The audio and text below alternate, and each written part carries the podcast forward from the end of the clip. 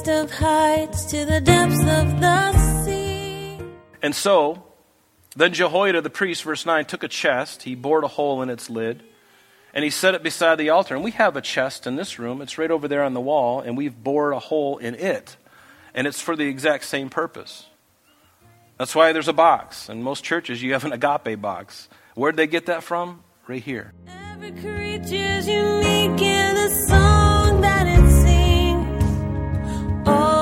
Exclaiming, indescribable,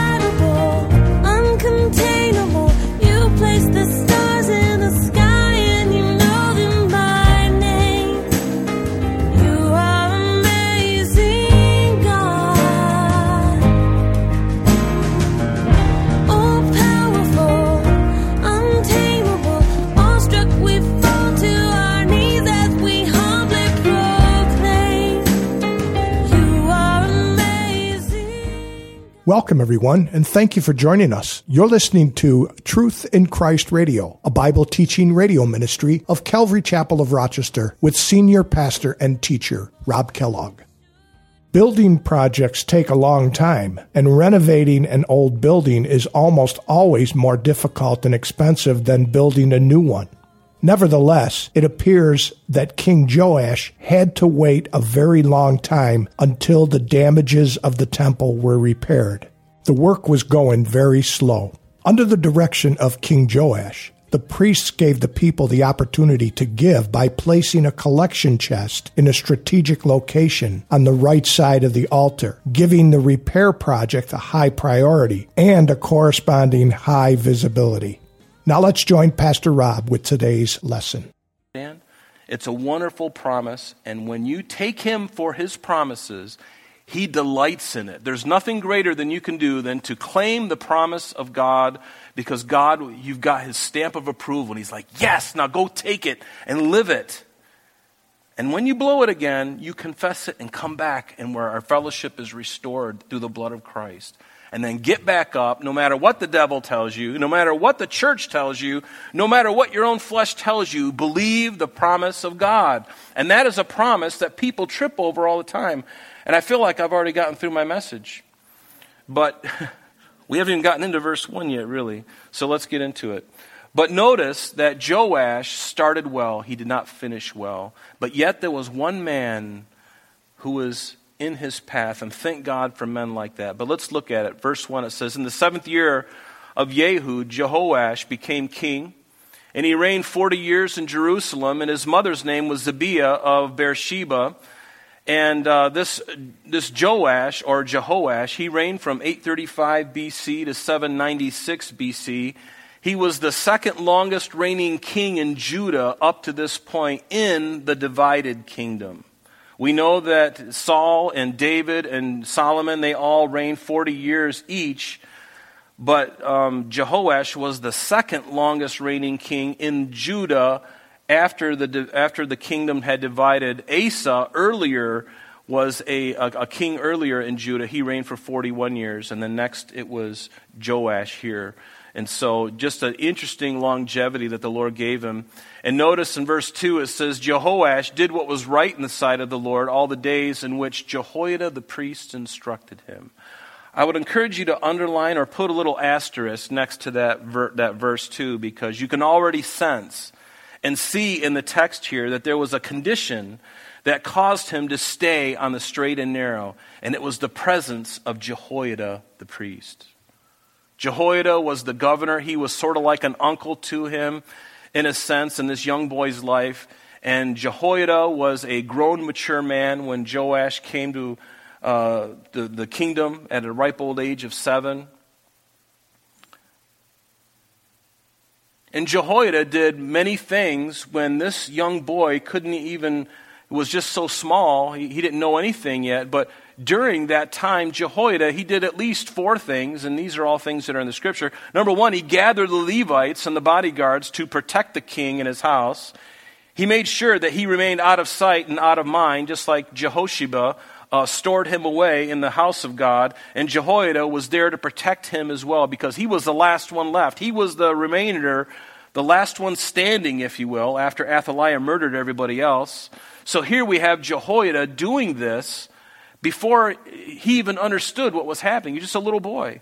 And he planned, Jehoiada, he planned and oversaw the overthrow of Athaliah, the daughter of Ahab and Jezebel.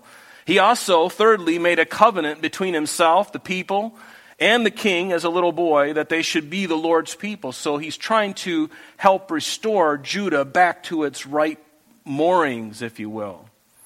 And then finally, he appointed the oversight of the house of the Lord to the hand of the priests, the Levites, whom David had assigned in the house of the Lord to offer burnt offerings to the Lord, as it's written in the law of Moses. And all these things Jehoiada did to help restore the kingdom back to the line of David, according to the word of the Lord. And we read that passage. According to the word of the Lord. What was that word of the Lord that it's spoken of here. It, it's, it's speaking of that passage that I had you memorize, right? 2 Samuel chapter 7, verses 12 through 16, the Davidic covenant. David, your seed is going to be on the throne forever.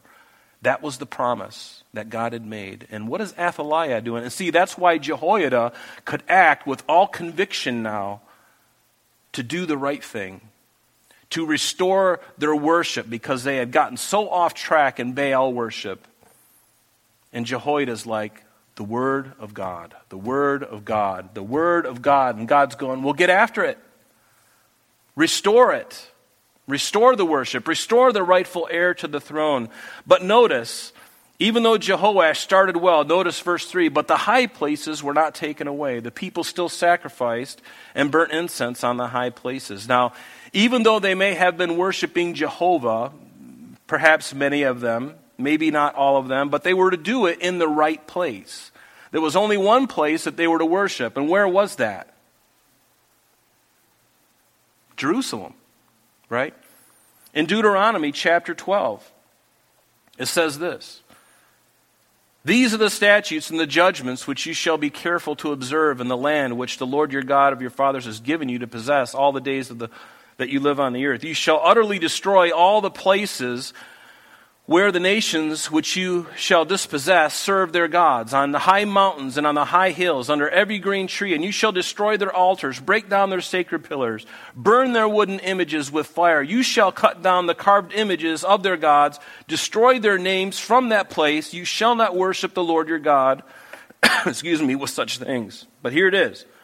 Verse 5 But you shall seek the place where the Lord your God chooses out of all your tribes to put his name for his dwelling place, and there you shall go. And we know that in time, God does that. In verse 11, it says, Then there will be the place where the Lord your God chooses to make his name abide. There you shall bring all that I command you your burnt offerings, your sacrifices, your tithes, all of that bring them to the house of God. And God hadn't established that yet, hadn't, had he, because in Deuteronomy they were still on the eastern side of, of the Jordan River. They hadn't crossed over into the promised land yet. The land hadn't even been divided. None, none of that was happening. God was saying, when the time is right and I establish my house, and he was thinking, he had his eye and his heart on Jerusalem the whole time, that is where you're going to worship. There and there only. Not on the hill anywhere else. It's to be one place. See, God was very clear how he ought to be worshiped and where he was to be worshiped. He didn't leave it up to man to make it up as he went along. Well, I just feel like worshiping the Lord this way. I feel like worshiping the Lord that way.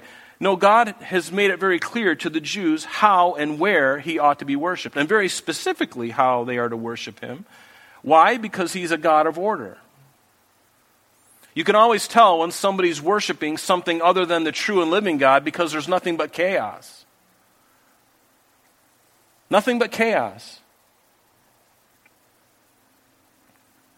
It's not up for us to make it up. And do you remember in the letters that Jesus wrote to the churches, the seven churches in Revelation? Chapters 2 and 3 were those seven letters to the seven churches that were physically in Asia Minor at the time and remember, he always started off with a commendation and then a correction. Most of them, I think, except for one, most of them were just there was a commendation, you're doing this right, but I have this against you. You've left your first love. So there was always a commendation and then a correction. We're seeing the same thing in the book of Kings. He did these great things, but he didn't take away the high places. He was a great king and did, he did what was right in the sight of the Lord, except he didn't do this. You're going to see that as we go through Kings as well.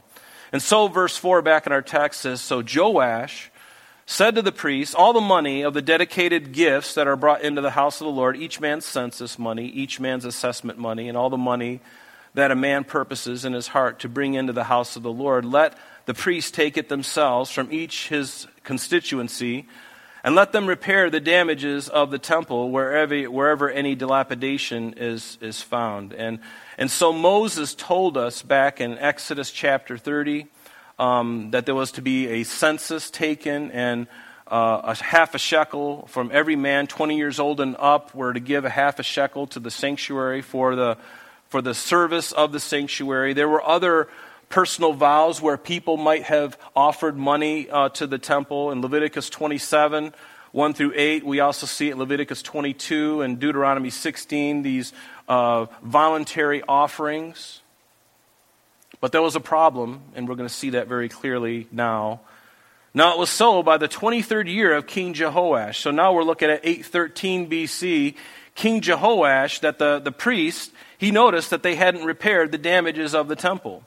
And so it took 23 years and nothing had happened. Can you imagine that? It kind of shows you the, the, the decay of the, mon, you know, of, the, of the kingdom when the king wanted something to be done and it just wasn't happening. You know, when the king asks for something and he wants it to get done, it needs to get done.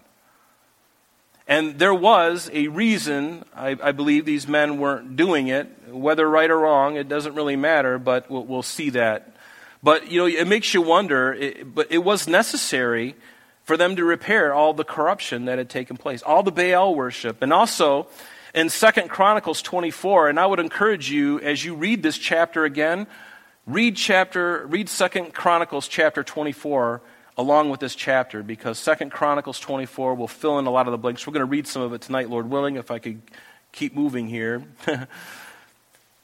But also, Athaliah's sons, it tells us in 2 Chronicles 24, verse 7, that her sons broke into the house of God and they took some of those dedicated things out of the house of God to serve the Baals with, to serve these false gods with. So there was money probably being taken from the temple to serve these other gods. And so this is the first restoration of the temple mentioned in 1st or 2nd Kings. And and we're going to see one of the greatest restorations of the temple later on when we look at the, the life of Josiah. Just a wonderful man, a great reformer king. But let's look at verse 7 now, back in our text. It says So King Jehoash, he called Jehoiada, so now he's a younger man, but still Jehoiada is much more his senior.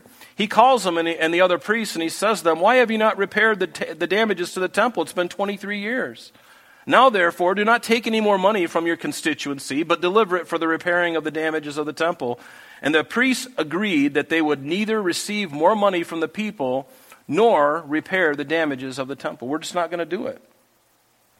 It's kind of interesting. There evidently was not sufficient funds to support the Levites in their service and also for the repairing of the temple. Because most of those offerings and those uh, temple tax and all those things those were given for that very purpose.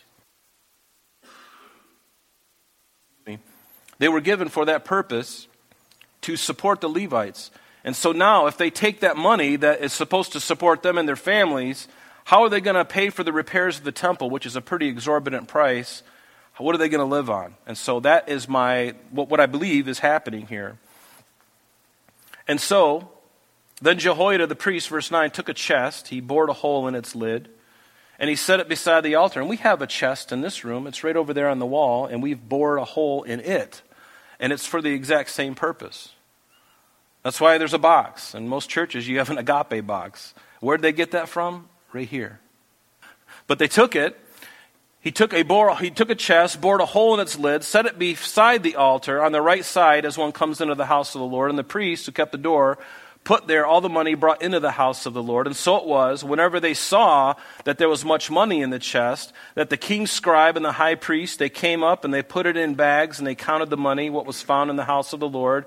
Then they gave the money, which had been apportioned, into the hands of those who did the work who had the oversight of the house of the Lord, and they paid it out to the carpenters and the builders who worked on the house of the Lord, to the masons and the stone cutters, and the buying of timber and hewing stone, to repair the damage of the house of the Lord, and for all that was paid out to repair the temple.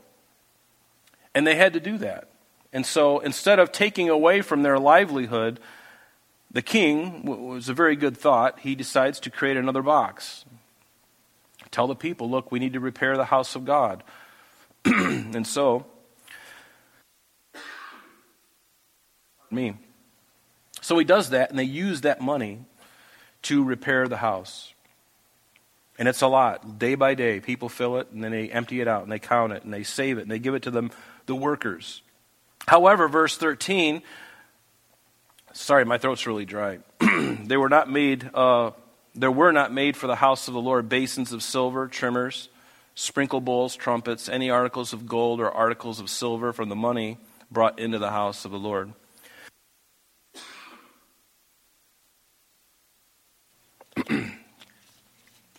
but they gave that to the workmen, and they repaired the house of the Lord with it. Now, Second Chronicles, uh, turn with me if you would to Second Chronicles.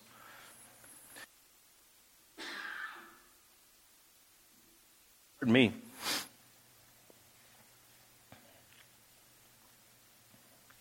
Second Chronicles 24. Verse 12, that kind of gives us a. Uh,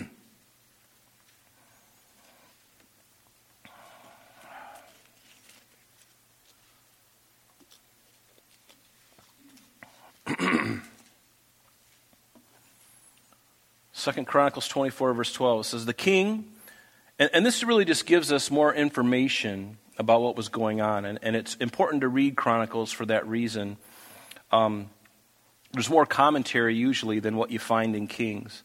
And so when you read those chapters uh, together, it really fills in the blanks and you get a bigger understanding. So the king and Jehoiada gave it to those who did the work of the service of the house of the Lord. And they hired masons and carpenters to repair the house of the Lord, and also for those who worked in iron and bronze to restore the house of the Lord. And so the workmen labored, and the work was completed by them. And notice, and they restored the house of God to its original condition, and they reinforced it. Now, notice verse 14. It says, When they had finished it, they brought the rest of the money. Excuse me again. They brought the rest of the money before the king and Jehoiada they made it four articles for the house of the Lord um, the articles for serving and offering, the spoons and the vessels of gold and silver. So they collected so much that they were able to fix the house, and then they had left over, so they were able to help out with those things that they didn't have before because um, they were given away to other kings. And they offered burnt offerings in the house of the Lord continually all the days of Jehoiada. Moreover, verse 15, let's go back to um, 2 Kings, uh, verse 12, or chapter 12, beginning in verse 15. It says, Moreover, they did not require an account from the men whose into the hand that they delivered the money to be paid to the workmen, for they dealt faithfully. They were such good men and uh, had such integrity, there was no need for the accounting of the money. And the money from the trespass offerings and the money from the sin offerings was not brought into the house of the Lord, it belonged to the priests. And so that just explains again why it was necessary. They created this extra box and they used the money that was put in there for the temple repairs so it wouldn't get in the way of the livelihood of the priests who served. But notice, um, if you still have your, your finger there in Second Chronicles 24, we're going to look at the apostasy of, of Joash. And let's just start with verse 15 because this is something that's not recorded for us in 2 Kings 12. But in 2 Chronicles 24, it is, beginning in verse 15. Notice what it says. But Jehoiada grew old and was full of days, and he died. And he was a 130 years old when he died, so a very ripe old age. And they buried him in the city of David among the kings because he had done good in Israel, both toward God and his house. And that was a great honor for this priest to be buried in the same place with the kings. It was a great honor for him to be buried there. And we'll find that Joash wasn't even buried there, but Jehoiada was. kind of interesting. Now, after the death of Jehoiada, the leaders of Judah came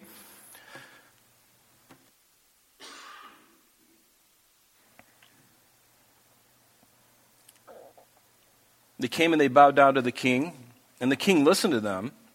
And therefore they left the house of the Lord God of their fathers, and noticed they served wooden images and idols. And wrath came upon Judah and Jerusalem because of their trespass. And notice, yet God sent prophets to them to bring them back to the Lord, and they uh, testified against them, but they wouldn't listen. See, whenever we don't listen, God will raise up someone else. When I'm not listening, God sometimes will raise up somebody else to come and speak to me. When I've, tur- when I've turned my ears off and my heart off, God will send someone else to get my attention if I'm not listening. And he did that. But Jehoash, as soon as Jehoiada was dead, remember I, I, labeled this with a title Who Are You, really? because now we're really finding out who Joash really is. He wasn't the man that started off well. He was really this man.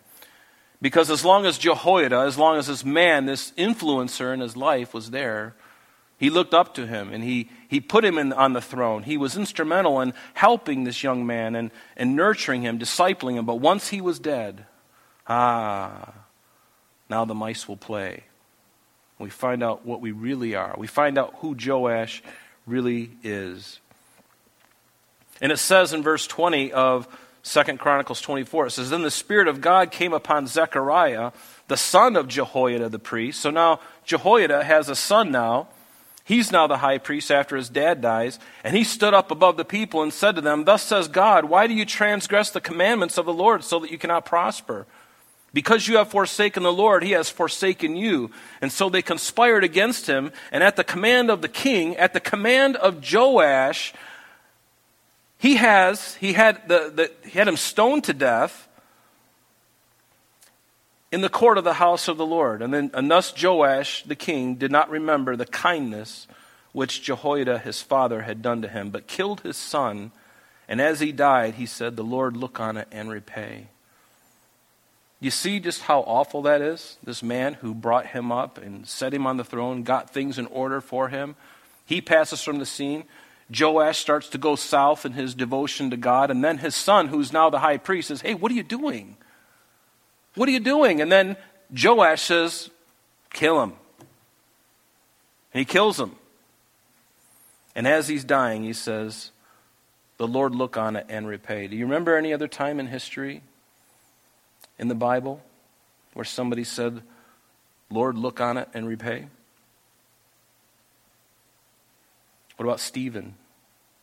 Remember as they were stoning him in Acts chapter 7? What did it say? That as he was they were stoning Stephen, he was calling on God, saying, Lord Jesus, receive my spirit. And he knelt down and cried out with a loud voice, Lord, do not charge them with this sin. Similar kind of thing. And what about Jesus on the cross? Luke 23 tells us Jesus cried out on the cross, Lord, forgive them, for they do not know what they do. Very similar thing. So, verse 17, back in our text Hazael, king of Syria, and now the consequences are starting to mount up. After he departs from God, now the consequences are starting to flow. That's the end of our lesson for today, but please join us next time as Pastor Rob continues our study in the book of Second Kings. Calvary Chapel of Rochester is located at 2503 Browncroft Boulevard, Rochester, New York, 14625. You can reach us at our church office between 9 a.m. and 4 p.m., Monday through Friday, at area code 585 586 3140. If you would like to have an audio CD of today's message mailed to you in its unedited form, simply mention today's date when contacting our church office. You can also contact us via the web by logging on to www.calvaryrochester.com. There you will be able to access a number of useful things, such as information concerning our beliefs, our ministries, contact information, our location, service times, and much more. You can also download or listen to the radio and sanctuary messages free of charge from the teachings link at the top of the page. To listen to Calvary Chapel of Rochester sanctuary messages or Truth in Christ radio on your mobile device, just subscribe to both through Google Podcast or Apple Podcast. You're also invited to join us on Sunday and Thursdays through live streaming of our services and Bible studies. Just click on the online services